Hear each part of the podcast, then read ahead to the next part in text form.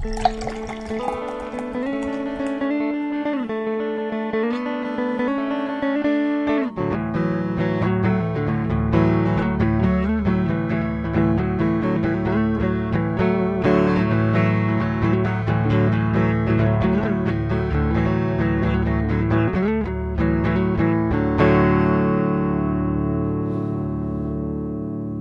thank you for joining us for part two of our long episode. This episode is titled Oklahoma State of the Union Football Address. I hope you enjoy some Oklahoma State football talk. I know I did. So cheers. Let's pick it up with our friend from Austin Actual, Frank. Take it away, buddy. Okay. So now that we have teased the elephant in the room, what in the fuck, Mike Gundy? Can we just start there, and then I'll get your reactions. I'm gonna play this right here. An old saying in Tennessee. I know it's in Texas, probably in Tennessee. That says, "Fool me once." Shame on you. It fooled me. We can't get fooled again. We can't get fooled again. All right. Just thought I'd play that. And it's effective because in Tennessee, they said, Frank, go ahead, unpack it the rest of the way. Yeah. Mike Gundy said, no thanks. So, Mike Gundy is the Oklahoma State football coach. Yeah. Mike Gundy is the Oklahoma State football coach. If you don't know that by now, please turn it off. Just stop right here.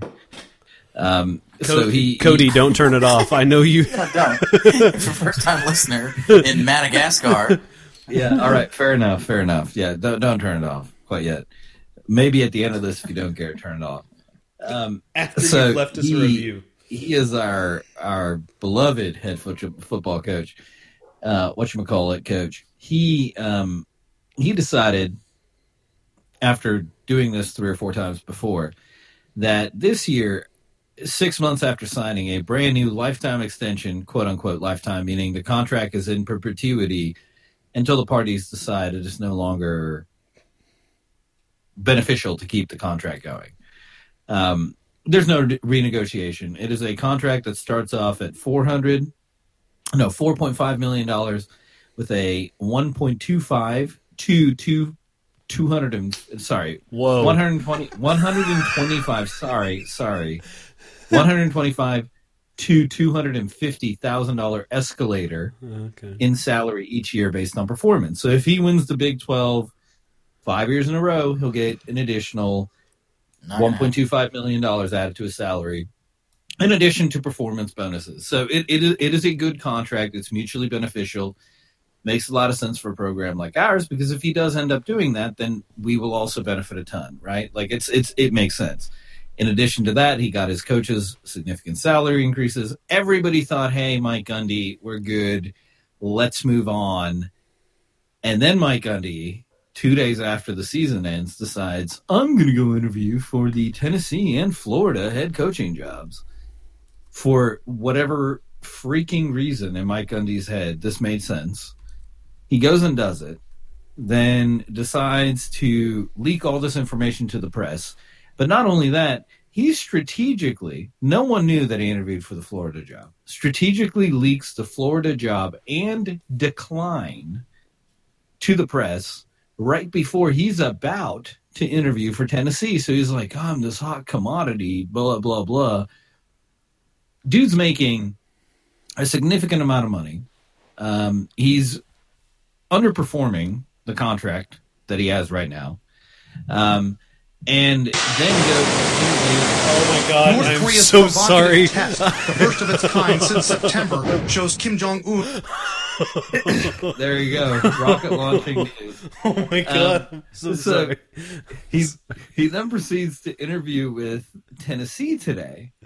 And I don't know what his strategy was. He has no formal representative. Okay, so this Joey Sexton himself. Dude. He has no agent. Yeah, he's got no agent. So this Joey Sexton dude is an advisor, but he's not his agent. So he goes and does this whole dance with Tennessee. And then in suspense, right, like, man, it's Donald Trumpism. Like, he literally goes out and goes, hey, I – like, leaks, quote unquote. He probably calls Robert Allen at the fucking Oklahoman and goes, hey, I'm not going to make a decision until later today or tomorrow morning. And then Allen comes out and he's like, oh, no decision from Gundy today. Dude calls a press conference 8:30 tonight. Okay. If any Oklahoma fan or Oklahoma State fan has any inkling towards thinking that Bleacher Report has inside information on either program, they don't. I think Bleacher Report just does not cover this state. They reported at 8:17 tonight that Mike Gundy accepted Tennessee's offer. Now, that was obviously just a bet, right? There were signs pointing. There was a flight coming from Knoxville to Stillwater. Whether or not that flight was there to pick up the AD and whomever was negotiating with Mike in Dallas, could have been, right? Could have been. Regardless, no one knew. It felt very much like Mike Gundy was about to leave. Then Mike Gundy, in all of his bravado, posts Cowboy for Life to Twitter. Now, motherfucker. Yeah. All right. Let's. This is where we'll unpack it. I won't. No, you can unpack it. You guys already assume my opinion. Brian, how did you feel about that? Listen, the Gundy show at Oklahoma State is getting on my nerves a lot. Like, I understand you are a fantastic coach. You obviously wouldn't graduate as many people as you have. More people would go pro earlier.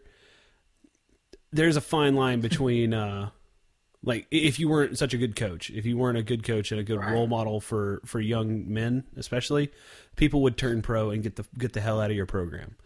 There is something to be said about that. However, you also have not had a significant player in the NFL in the last 5 years, and the players that you have had have been not necessarily liabilities, but they've been tough. Tough to sell. And when I say last 5 years, that's not including Russell Okung. That's not counting Des Bryant. That's honestly not even counting Justin Blackmon, who was a tough sell for any NFL team. But still a top seven pick. Top seven pick, but he's bottom seven life, honestly. No, totally agree. The dude had a lot of addiction problems. Well, but the issue is he had him his entire life. He had him when he was in high school. He had the issues when he was in Stillwater, and he had the issues in the NFL. No one fixed it. No one told him no. But with all that said, like, you're a good coach, you're a good role model to young men. There's something to be said for that. So that's why I have a hard time saying, like, dude needs to. You've got to change something in the way that you're coaching, whether it's your staff, whether it's your play calling, something has got to change. And if you do not change it, you've had 10 years to do that, and you haven't. Like 12. I say that because honestly, it wasn't until his third year in almost he started like really revamping these. Because remember, he took him 2 years to clean up Les Miles' shit. Yeah, and got hey. And by the way, we are undefeated against Alabama. So yeah, got that going for us. But like, there's City Bowl, bitch. Liberty. I think it was a Liberty Bowl. Little Caesars Bowl. No, it was a Liberty Bowl in. In Louisiana. New Orleans. Not New Orleans. What's the shitty Shreveport? The Shreveport Liberty Bowl, because Mrs. Bryan was on the Palm Squad for that. We beat him in the rain. Yeah, that's right. Suck it, Nick Saban. Eat shit. National champion 3 times since then. Four. Damn, you're a good coach, and I hate you. Mike Gundy just put your nuts right in the dirt that night. It was an afternoon game. So anyway, doesn't matter. Ended at night. But so that makes it hard for me to say that, like, something's got to change. Whether that's the full coaching staff, whether that's the head coach, whether that's offensive defense coordinator, get the hell out, and positions coach, like, move them around. I don't know, but something's got to change. I mean, hold on. No legitimate Oklahoma State fan who sees the program would, in their right mind, suggest Mike Gundy has to go. No. Like, no, that's, no. That's not the thing. That's not the thing. Well, here's the deal. That's not the first person that you would point a finger at and say that's got to change. No. However, he's not even the fifth person. However, the things that have gone on in the last, honestly, we can say 12 years or 10 years, have pointed to the fact that Gundy is it's a Gundy world. And okay, you know what? I'm going to say it. Fuck it. We have a podcast. I can say some outlandish shit and make a statement. So Gundy runs the show as if Gundy is first and everyone else comes second. And I can say he's an egotistical son of a bitch. Well, I say that because like even look at the "I'm a man, I'm 40" speech. Like yes, he was standing up for his quarterback, but he could have done that in a million different ways. And when I was in school for sports journalism, we broke that speech down into what it actually was, and it was a PR stunt that stuck with Oklahoma State for the next 10 years. Yeah. For the next 10 years, people looked at Coach Gundy as the person who stood up for his quarterback and screamed at the media, said, fuck off, I'm a man, I'm 40. You come at me when you want to say something bad about a team. Okay, Coach. So if we start saying something bad about you, what are you going to do? Because what I have to say bad about you is you tend to make it about Gundy first, players second. If that was the case, you wouldn't have some shit that stood out so much that Big 12 Media Day is focused on your fucking haircut and not on the fact that we have a fourth-year senior starting quarterback who has a fucking cannon for an arm, but is hamstrung by goddamn 5'10" receivers all across the board. Hold on. But make do with the God-given talent that they've worked their asses off for. They've never talked about. He's hamstrung by Mike Yurcich. Well, and that's what it boils down to. Like you have a fucking receiving corps that is off the chain good for what they lack in all stats. Like on paper, they should not be as good as they are. You have one receiver who's over 6'2", I think, and in the Big 12 where you actually have defenses that, I don't know, people in Texas and Oklahoma are fucking rather large human beings. Mm-hmm. They have a big defensive secondary. It's not like you have a bunch of fucking 5'8" defensive corners that can light someone's ass up like in the SEC. They have some fucking monsters that play in the secondary in the Big 12. So you have a receiving corps that's doing well. You have a quarterback that is fucking a monster. You have a running back that came out of nowhere this year that no one fucking talked about because everyone was too busy talking about Mike Gundy's mullet. For that Tulsa's own? Yeah, like everybody. You want to worry everybody about on what your fucking squad was great this year, and it was a wasted season. It was. You had a defense that was old as shit, and I say old as shit because it was the most senior defense that we've had in years. Mm-hmm. Yet we let our opponents outscore or score more points than everyone else in the Big 12, like all the other defenses. Like we're literally relying on our quarterback's arm to get us by. And after all that's said and done, is he in the Heisman race? No, he's not, because your play calling has fucking hamstrung him from the get-go. And Frank, I don't disagree with you that Yurcich is a terrible fucking coach. Screen passes on third down, it's fucking phenomenal. It's great. It's really should just run that all day. But like it comes down to one person. If the one person who's at fault for these things has not been. Man, I've been on mute for way too long. I'm sorry. Just stop. Y'all stop muting yourselves. One rebuttal. I don't know how it's happening. I'm not doing it. Here's one rebuttal, okay? And I agree with everything you said, Brian. Mike Yurcich is so awful that, like, so we haven't had a true offensive coordinator in this place since Todd Monken-esque Dana Holgerson, right? Like, when they did that switch off, we haven't had anything. And to be honest, Mike Gundy's unwillingness to really, truly step back into that space because of his unearned trust of Mike Yurcich is concerning. And that's also why today I was like, you know what? If Gundy is willing to go or even entertain, let him. We can get Les Miles back in this place as soon as we want to. We don't want Les Miles. We don't want Les Miles. I do like Les quite a bit. I hate that ass. I do too. Here's the deal. If OSU sucked then, dude. Yeah. We had a high school stadium. We did not have shit for facilities. Like, he did the best he could. Did he leave under the best circumstances? No. But it's a fucking business at the end of the day. Hold on. Hold on. I'm not making an argument for a coach. We have a coach. Yes. What I'm saying is we could get a mid to mid upper tier head coach. We're not going to draw Urban Meyer. We are not going to draw even probably Gus Malzahn. Like you're not going to draw a coach quite like that. Even though Iowa State had Gus Malzahn, God even knows why Auburn never hired him. But regardless, Gus Malzahn, let's just unpack this for a second. Goes 6-10 at Iowa State. Think it's the head coaching job at Auburn. That's hilarious. Man, that's comical. That's why they've hated him since day one and still do, even though he's about to take him to another national championship game. So regardless, when you have Les Miles, Todd Monken, Larry Fedora, like we have real good coaches waiting that could take the opportunity. Definitely. And you give this man a lifetime commitment. And, no OSU fan felt uncomfortable with that. Everybody was like, hey, that's reasonable. He's built us. He deserves it, and we deserve to make this commitment, right? Like we wanted him to do well. He has put us in that position to, if he left, get a actual decent fucking top-tier coach in. But so then to keep do that this, line, and this is weird. To do this year after year, and to, I mean, you remember we had these conversations last year, 3 years ago. You have these conversations like Mike Gundy's not being paid enough. We need to pay him more. This is what needs to happen. His coordinators get $200,000 a year. That doesn't make any sense. He needs to get those people to be paid more. And these aren't people that don't understand that college football is a business. It's not about education. We get that. And we have a horse in the race, and we want the horse to do well.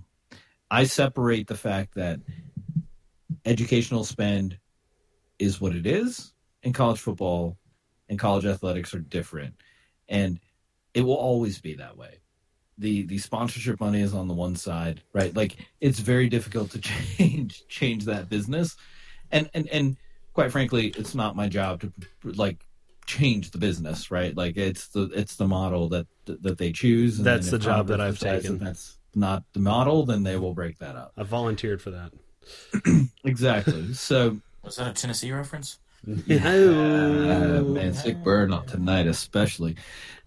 So what it comes down to is like, you've got this business model, you got to operate within it. People want to win within it. I'm a fan. I'll be a fan. That's just what it is. I've spent many an hour at aggravating over an OSU game or whatever. So when Mike Gundy goes out and he's like, hey, I'm going to sign a contract and then totally revert on that contract 6 months later, that is complete bullshit. Yeah. And it's a slap in the face. It is completely. And quite frankly,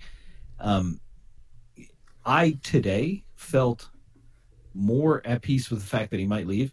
And when he did say, when Bleacher Report reported that he left, I was like, shit, now we're without a coach. But then when I thought more about it, I was like, fine. And I'm happy he's here. I'm happy he came to his senses and decided to be part of the OSU family again. If he pulls this shit again, you fire Mike Gundy on the spot. You're just done with it.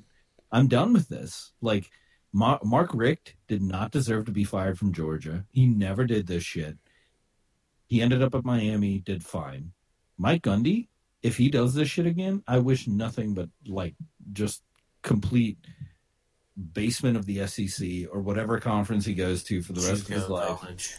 He needs to rebuild this program, win national titles in order to re-earn people's respect. I don't think he fully understands the amount of just scorched earth this move was. It hurt in 2013 when he did it. Like, it hurt as a fan when he interviewed for Tennessee, because at the time he was the only front runner for that position in 2013. Mm-hmm. It hurt. People forget about Arkansas in 2015. Mm-hmm. Yeah, yeah. It's not like it's almost like I was talking to Mrs. Avery had the point of. Like it's almost like he wants to hear, and I'm talking about Gundy. He wants to hear how people want him to stay. Like he does all this as like a temperature, like is gauging the, you know, testing the waters to see what's my approval rating, how many people want me to stay around. And again, that goes back to that whole statement of like, it's the Gundy show first. I don't know that I like that. Like as much as I fucking, as much as I hate it, Bob Stoops never did that shit. Nope. And Bob Stoops was as beloved at OU as Gundy is at OSU, as far as like, as far as fans and alumni go. Mm-hmm. The issue is Bob Stoops had at least one national championship to prove it, like to back it up. So that helped solidify him always being there. You think Bob Stoops would have done this after a 9-3 season? Fuck no. If it, first off, when he did have a 9-3 season, people were like, hey, Bob, the Tennessee job's open. You should go take a look at it. And he had the balls enough to say, like, no, well, I'm good. We're going to ride this out. Bob's big deal was always Tennessee or Florida. Those were the two. Yeah. Like, well, you know, what's his face and what's his face? Will Muschamp isn't succeeding in Florida. You want to go there? Like, nope, don't want to do that. I like Oklahoma too much. Yeah, it's I don't know. It's fucking... if you've got a good thing going, why fuck it up? I mean, at some point in time, like, is it pride? It has to be pride because we're talking about if Gundy, for instance. I mean, what do you think his net worth is? It's got to be over. No, it's got to be over that, Frank. I don't know. No, I mean, you got to remember he spent 6 to 7 of those making no more than $1 million a year. Like he made like fucking sad, poor him. I'm not saying that, but you don't build net worth on that amount. Like you start building net worth when you don't spend half of the millions you make. Like what is he's, I, what I'd is say it, 10, what are 10 his to 50 is probably reasonable. I think that's low end. Regardless, he's in Oklahoma, so it's not like his cost of living is extraordinary. Let's talk about that federal tax, homie. He's got to pay state and federal. In California would cost fucking $200 million. Although he is paying, I think his kids are going to public school, so he's suffering quite a bit there. That's Stillwater, dude. Point being is like, you know, after you're a multi-millionaire, let's call him that. Let's say even his net worth is 15, and I think that's very low end. I don't think it's that low. He's got a fucking coke habit. He makes 4.2 a year. Yes, but that's only the last like 4 years. Okay. He's only made over $1 million. Last year it was 3 something. Yeah. Okay. And then, so here's 10 years ago. A couple years it was 3 something. No, hold on. Calm down, Mike Gundy. What the fuck is he doing with his money? Coke habit. Mike Gundy has made. What's your locker rooms or fucking?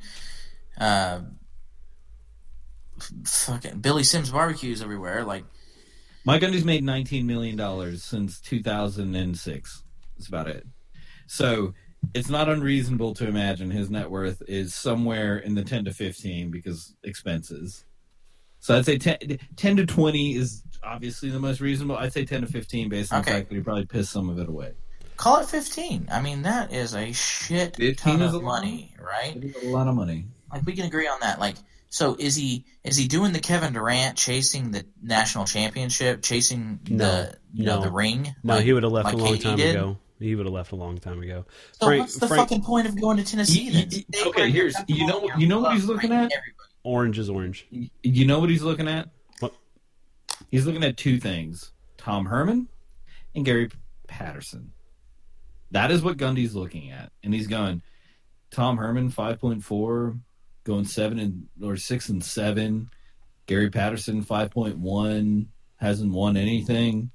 That is what he's looking at, but does it matter? It doesn't. It doesn't. So I just Mike Gundy. It does. I just shared his salary over the last 11 years. Did you get it on? If you look at NCAA coaches or whatever, USA Today. No, it's HeroSports.com. Oh, it's his total net worth and salary from 2006, 2017, or 2016. So I guess 10 years span. It wasn't until 2008 that he made over $1 million a yeyear. Yeah, and it was $1,050,000, and then it went up to 1.8. You believe we signed him for $250,000 a year, right? Okay.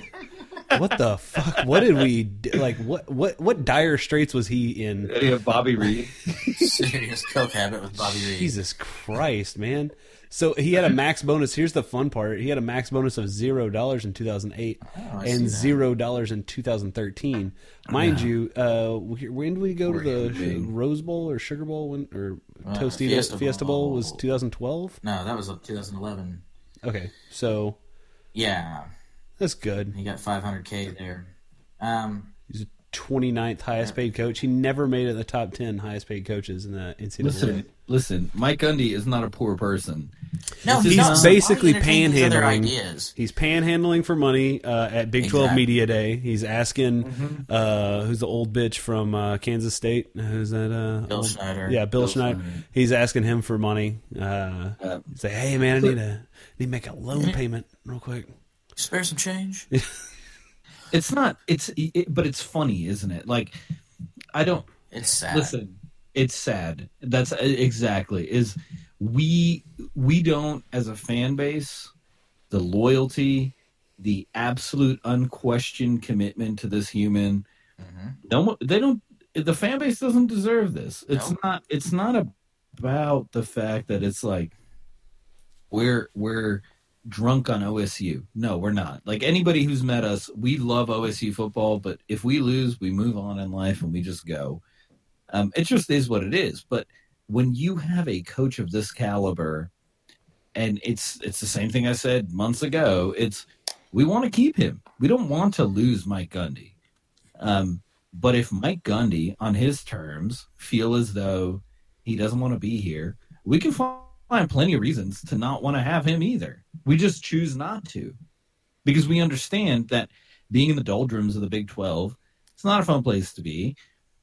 We'd rather have certainty, and we'd rather have the Lincoln Riley handoff than we would have the Charlie Strong, Mac Brown, whatever the fuck the entire cluster of Texas and Texas A&M has been over the last 10 years. We don't want that. So, dude, if Mike Gundy wants to give us that, fine. But that's Mike Gundy. Oklahoma State fans have a commitment to this human. We don't want him to leave us with nothing. We want him to leave us with Kirby Smart.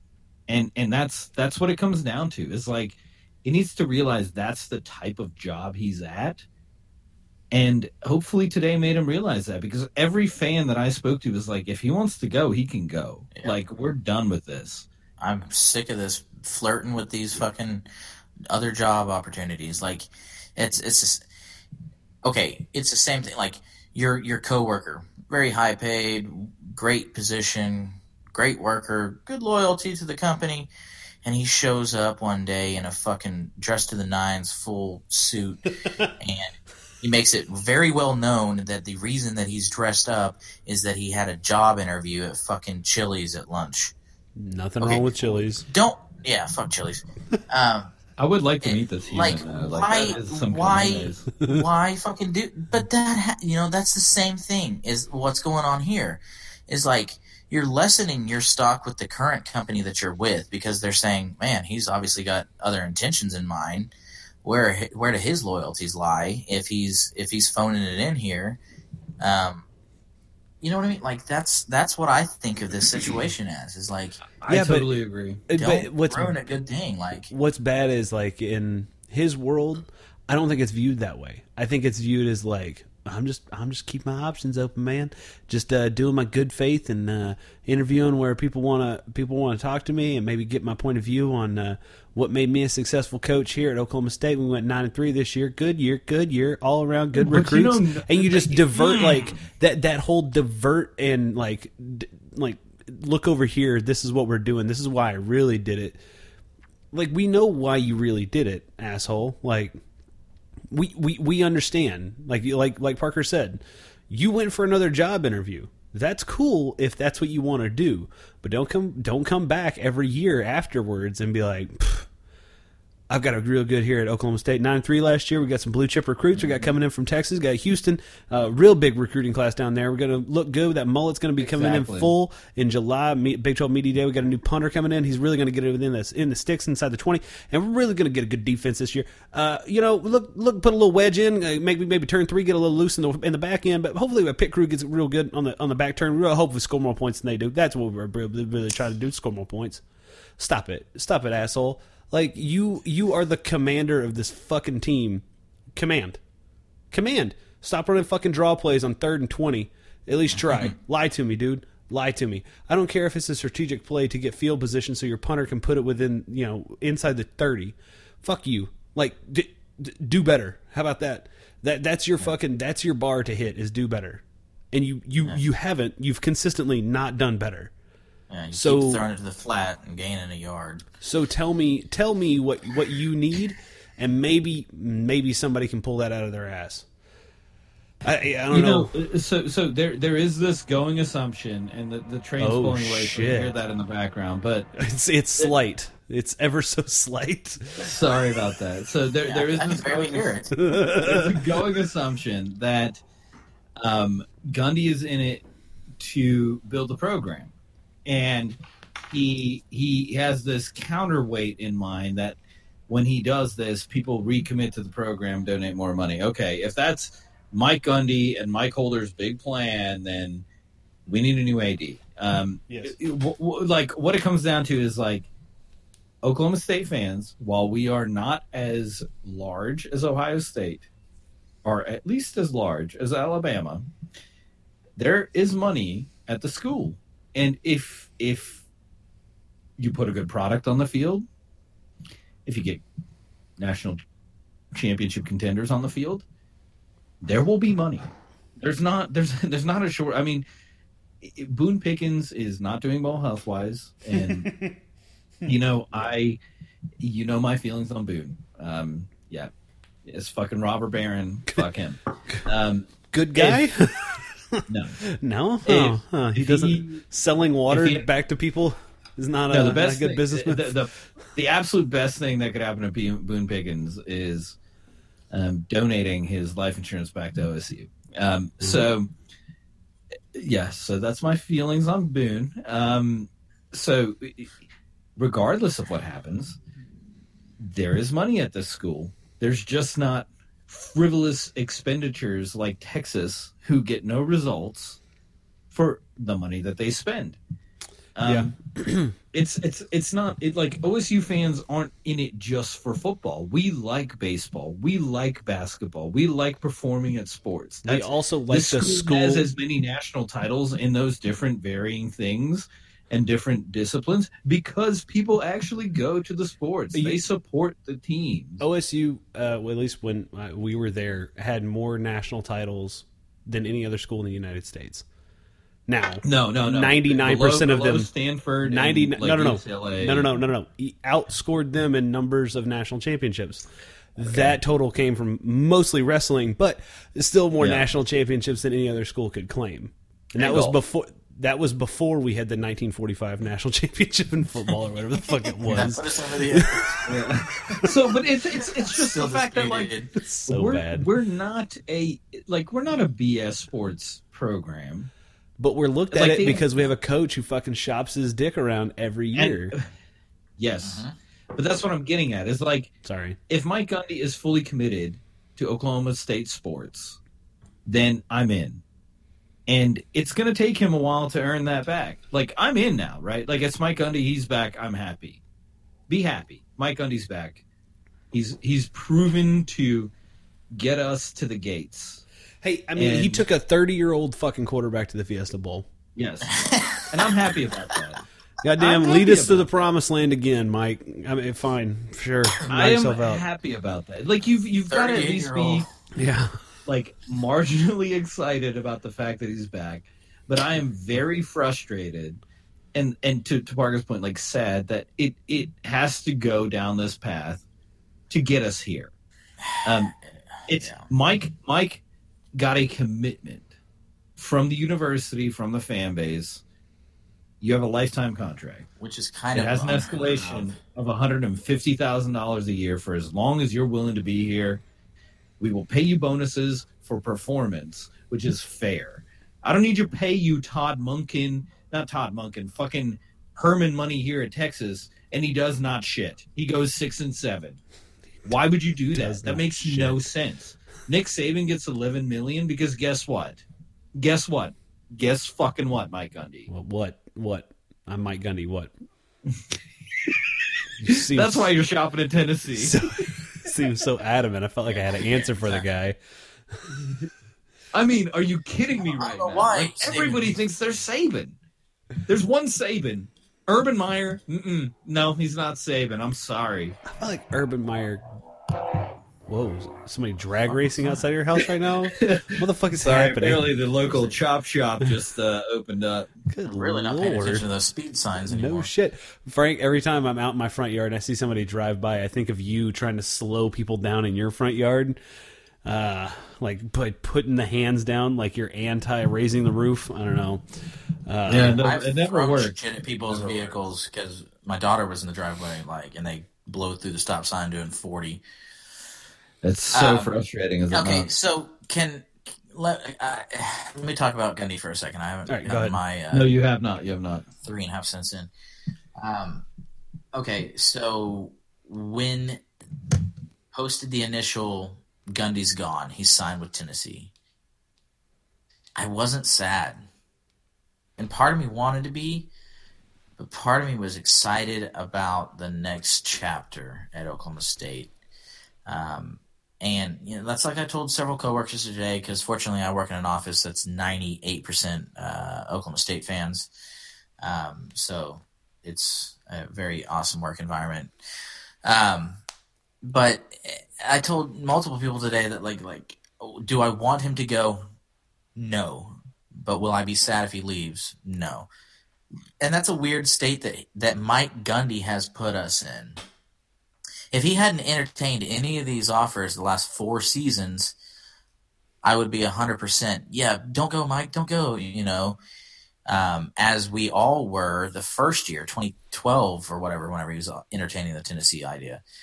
That was going to be the death of the program. But now it's kind of to the point, and it's sad that it's to the point where even hardcore OSU fans are saying about that.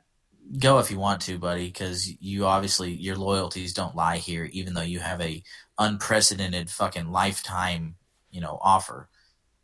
So that I don't know. That's where I'm at. I was kind of excited whenever you posted the initial incorrect fake news about him signing with Tennessee. Yeah. By the way, that was Bleacher Report, which is hilarious that they are that far off. Yeah. No, that was tough. That's bad. That is a really bad miss on their parts. They better apologize for that. Absolutely. I wasn't sad, I felt similar. I got the news, and I know I'm in a new job, still through training, going to meetings that I'm absorbing knowledge, but I'm not in control of anything yet. It's still kind of ramp up time, so I had a lot of time to kind of peruse and find out what's going on here. And as soon as I heard he was interviewing with Tennessee, I just got very annoyed. When that Florida thing came out, I was so annoyed. I was like, Mike, why? Why do this 4 months after you got a new what you wanted contract? He literally sat there and he goes, I want this, this, and this. And Boone and Mike Holder were like, fine. Fucking gravy train with biscuit wheels, dude. Exactly. And any other coach would love to have that, because what happens if you go to the SEC? Look what is happening this year. You are going to get your ass beat and fired. You're going to do 1 or 2 seasons tops and get fucking spit up and chewed out.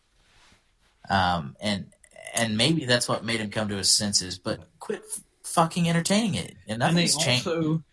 In the SEC, they pretend as though it's because of Nick Saban. That is a large fallacy. That is just a hoarded conference besides Alabama. You have an outlier in that fucking conference. Yes. Yeah. And the outlier is a damn good coach. You have other damn good coaches in that conference. They're just not surrounded by the money and the talent that fucking is flocked to Alabama.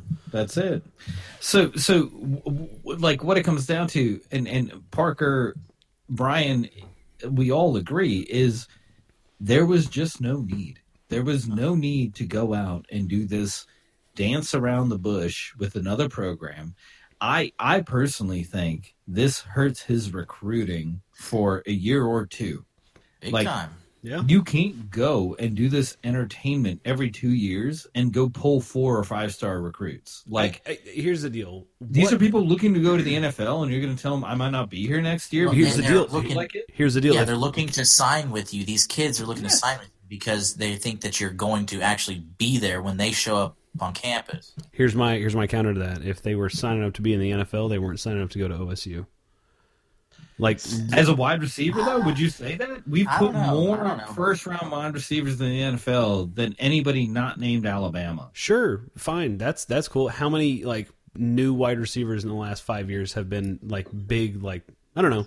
How many OSU wide receivers fair, but we've got, I mean, in the stables right now. I get Aikman, it. Oh, I get it. Washington. But here's the deal. Stoner. We have Stoner. How many of those names? Stoner's good. How many of those names have come through the OSU stables?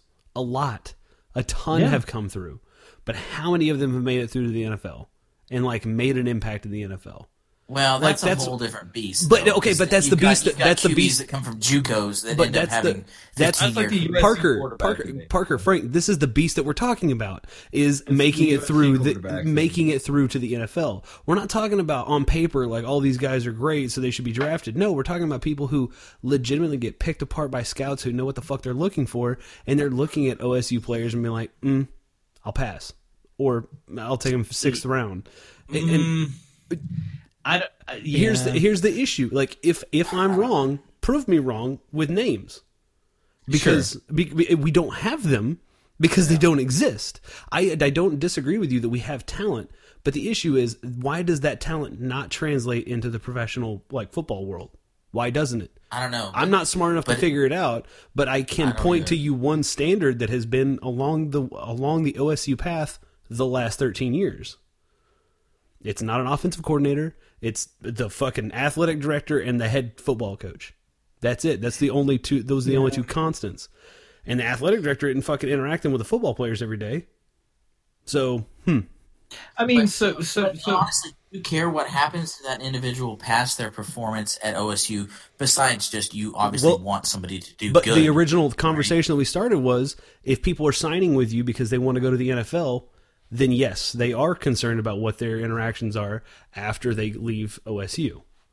So that's the point I'm getting at. Like, how are you gonna back up your recruiting standpoint? Like, hey, world class program, we got some really cool ass saunas that you can sit in after practice. That's great. What's gonna take care of my family when my body's broken after 10 years of playing football? Nothing. Yeah. So here, hold on. I think you're like. How would I put it? I understand your point. I agree with your point. It's not, the recent track record has not been there, but I also think the most recent track record has been a bit of an anomaly in Mike Gundy's tenure, in that he has had a lot of long-term players that are in their 3rd or 4th year that are going into the draft this year that will be high picks. I mean, you have at this very moment, you've got James Washington, Aikman, Mason Rudolph. You've got a couple cornerbacks that are probably NFL prospects. You've got Justin Gilbert, who is definitely a first-round pick when he leaves. There's a lot going on that will sort of redeem that draft quality grade, because you're right. The last top pick that the Cowboys had was Emmanuel Ogbah in 2016. Yeah. Then Justin Gilbert before that in the 1st round. So it's been a bit. Vincent Taylor, super low draft pick, 6th round. That dude deserved to go way higher than that. He was a great player, and is proving to be that in the NFL. But yeah, he was a 7th round draft pick. So I don't disagree with you. I think give it a couple years. I don't think Gundy's push through to the NFL has been any different than most coaches not named Nick Saban. But here's the deal. Okay, so if you see that, like, I don't, I look at it like it's a business. If I'm not producing the product that will get me the next big product, I need to change the way I'm producing things. The way I'm producing things would be to change the way my offenses run. And I'm not saying get away from a hurry up offense. I'm just saying produce.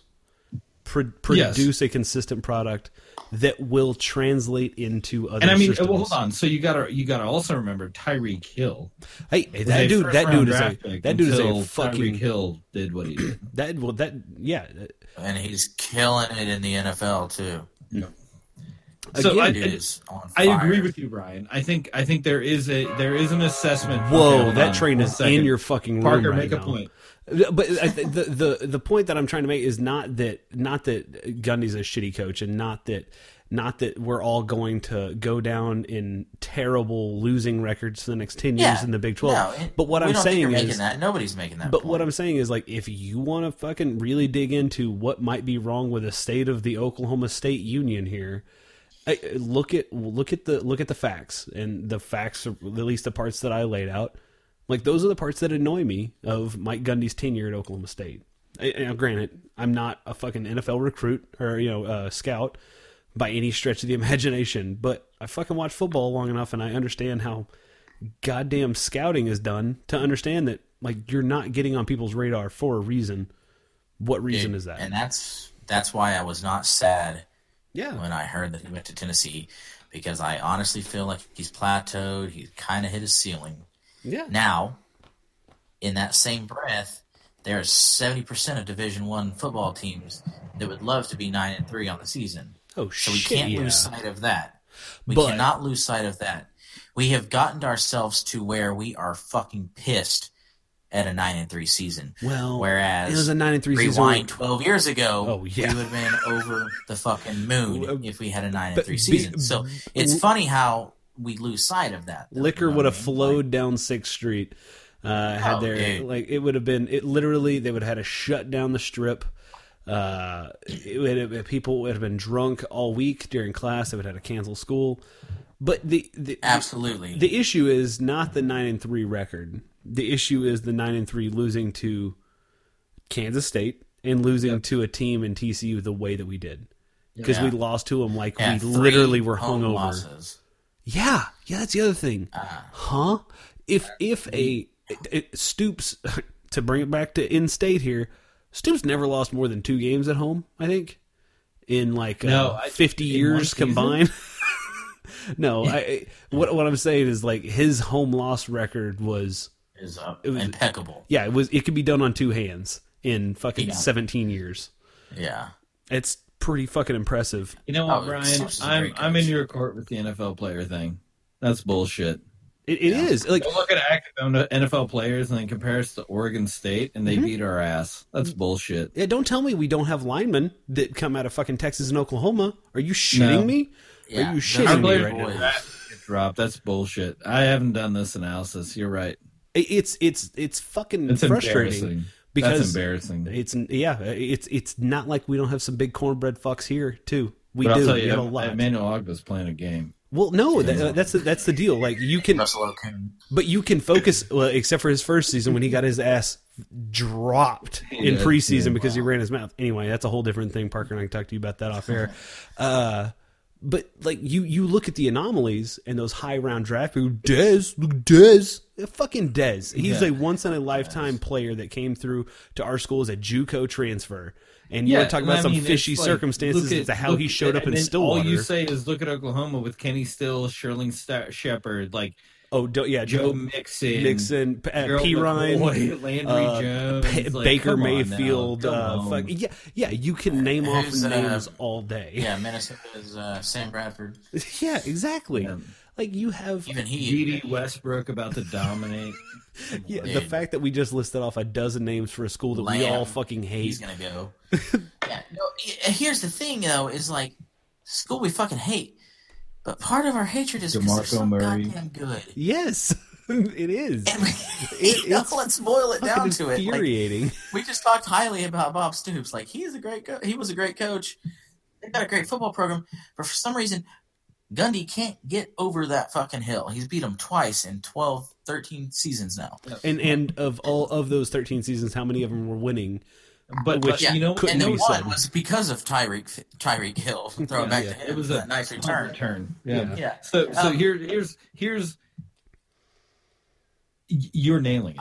I was just going to say we've had comparable teams in the last 5 years, and we still can't beat OU. Yes.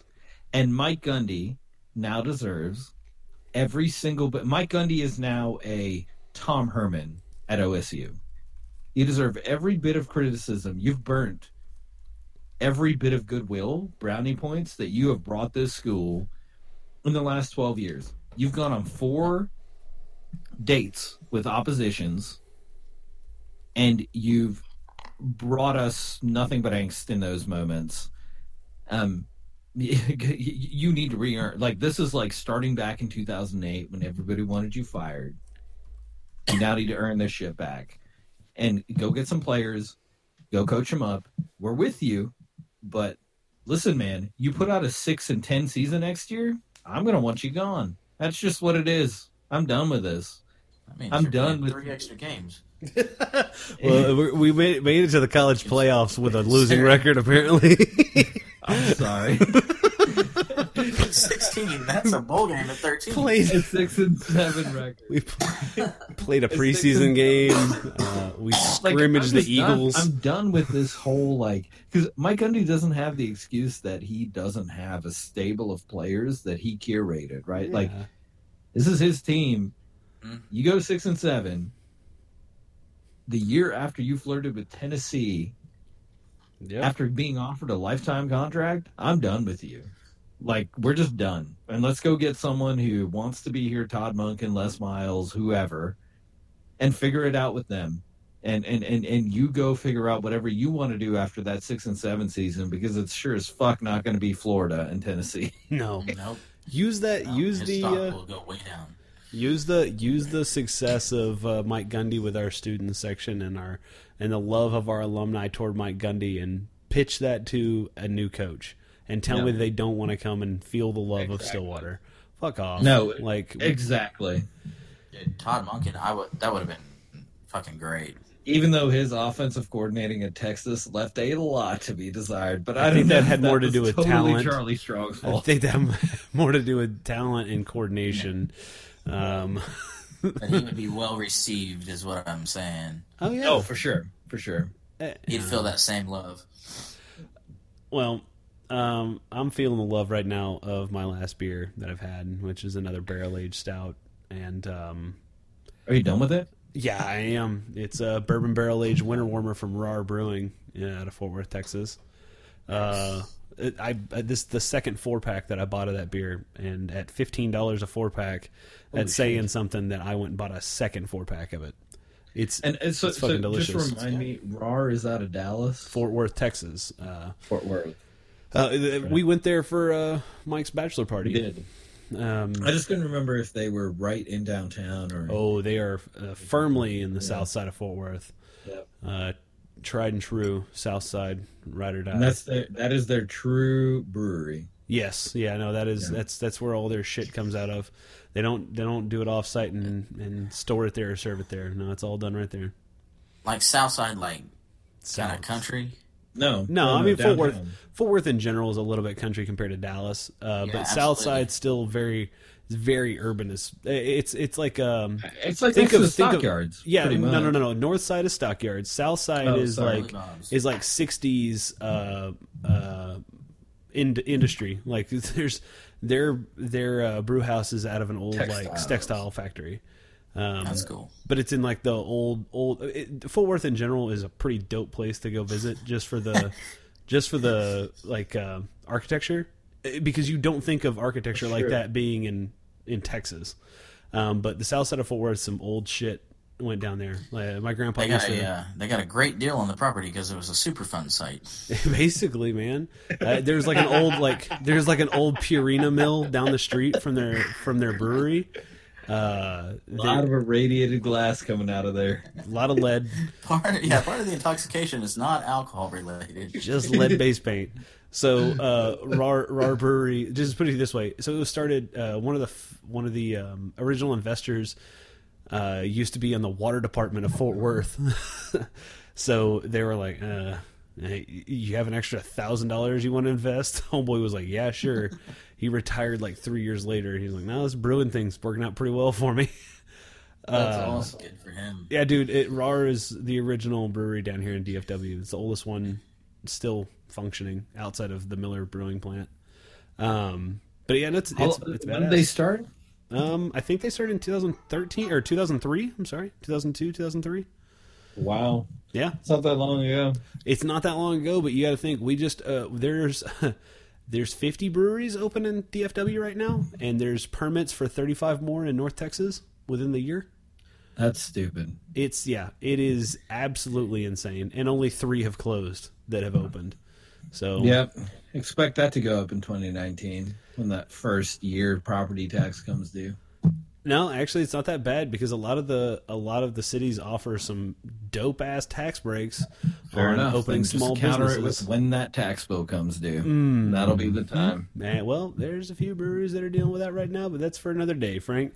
So that's all that I have for this evening. If y'all are all through, I'm going to break this up into 2 parts. So y'all are listening to part 2, the Oklahoma State of the Union address. There'll be nothing but Oklahoma State football for the second episode this week.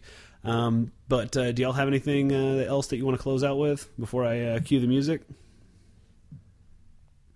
No, I'm good. I think Parker looks to be taking introduction for the part 2, so we should probably We'll cut that afterwards. So I'm just gonna go ahead and do this anyway. So. Thank you again for listening to us here at Nobody Left Behind, and hope you enjoyed the Oklahoma State of the Union address. If you weren't an Oklahoma State fan, hopefully you are now, and have been woke to the drama that is Oklahoma State football. Frank's being run over by the 3rd train of the night, and it's just absolutely amazing. Parker's taking a phone call, very important person. That's super loud. Are you on the train tracks? I thought I muted it. I'm sorry. I muted it. That's a pungent sound that's coming through. Oh man, it's all right. At least the listeners are still here. Yes, they are. Be sure to sleep at night, dude. I don't know, man. I would fucking shoot the train. I would just go out and shoot bullets at the train. That is actually all trains have to pass through by 11:30, otherwise they stop, and then they can't pass through again until 6:30 in the morning. Well, so we don't have trains overnight. Oh, thank God that they stop at 11:30. Yeah, because that's normal. 12 minutes. Jesus Christ. So. Okay, so thank you for listening to us here on Nobody Left Behind. Be sure to check us out at all your favorite podcast locations. Be sure to subscribe, tell friends, tell them to check out NobodyLeftBehind.com for all of our links to our social media pages. You can check them out personally at Facebook.com/NoBeerLeftBehind, Twitter and Instagram at NoBeerLeftCast. Be sure to interact with us. Shoot us an at mention here or there. Don't forget to at mention your favorite bottle shop in your area. I mean, if the No Beer Left Behind cast and crew is ever out and about, we'd like to stop by your favorite watering hole and see what's going on around your neck of the woods. We travel, we get out. Our POs let us get out and taste some beverages. So that's all I have for Brian here in North Texas. Until next time, it's been a pleasure. I'm out. It was glorious to be back, guys. Appreciate you having me after my slight vacation there from the cast. Thanks for listening, ladies and gentlemen. For Parker in Tulsa, Oklahoma, I'm out. Yep, couple things. Parker's out of PTO. So yeah, that's... No, I got 5 days left, mofo. Unfortunate. Additionally, Mike Gundy... stick through it. You'll be fine. And fuck the tax bill. We didn't get to address that today, but yeah, fuck that. No one needs to pay more taxes. Especially the middle class. Beyond that, I'd love to have Pocahontas guide me west any day of the week for Frank down in Austin, Massachusetts. I'm out. Bye.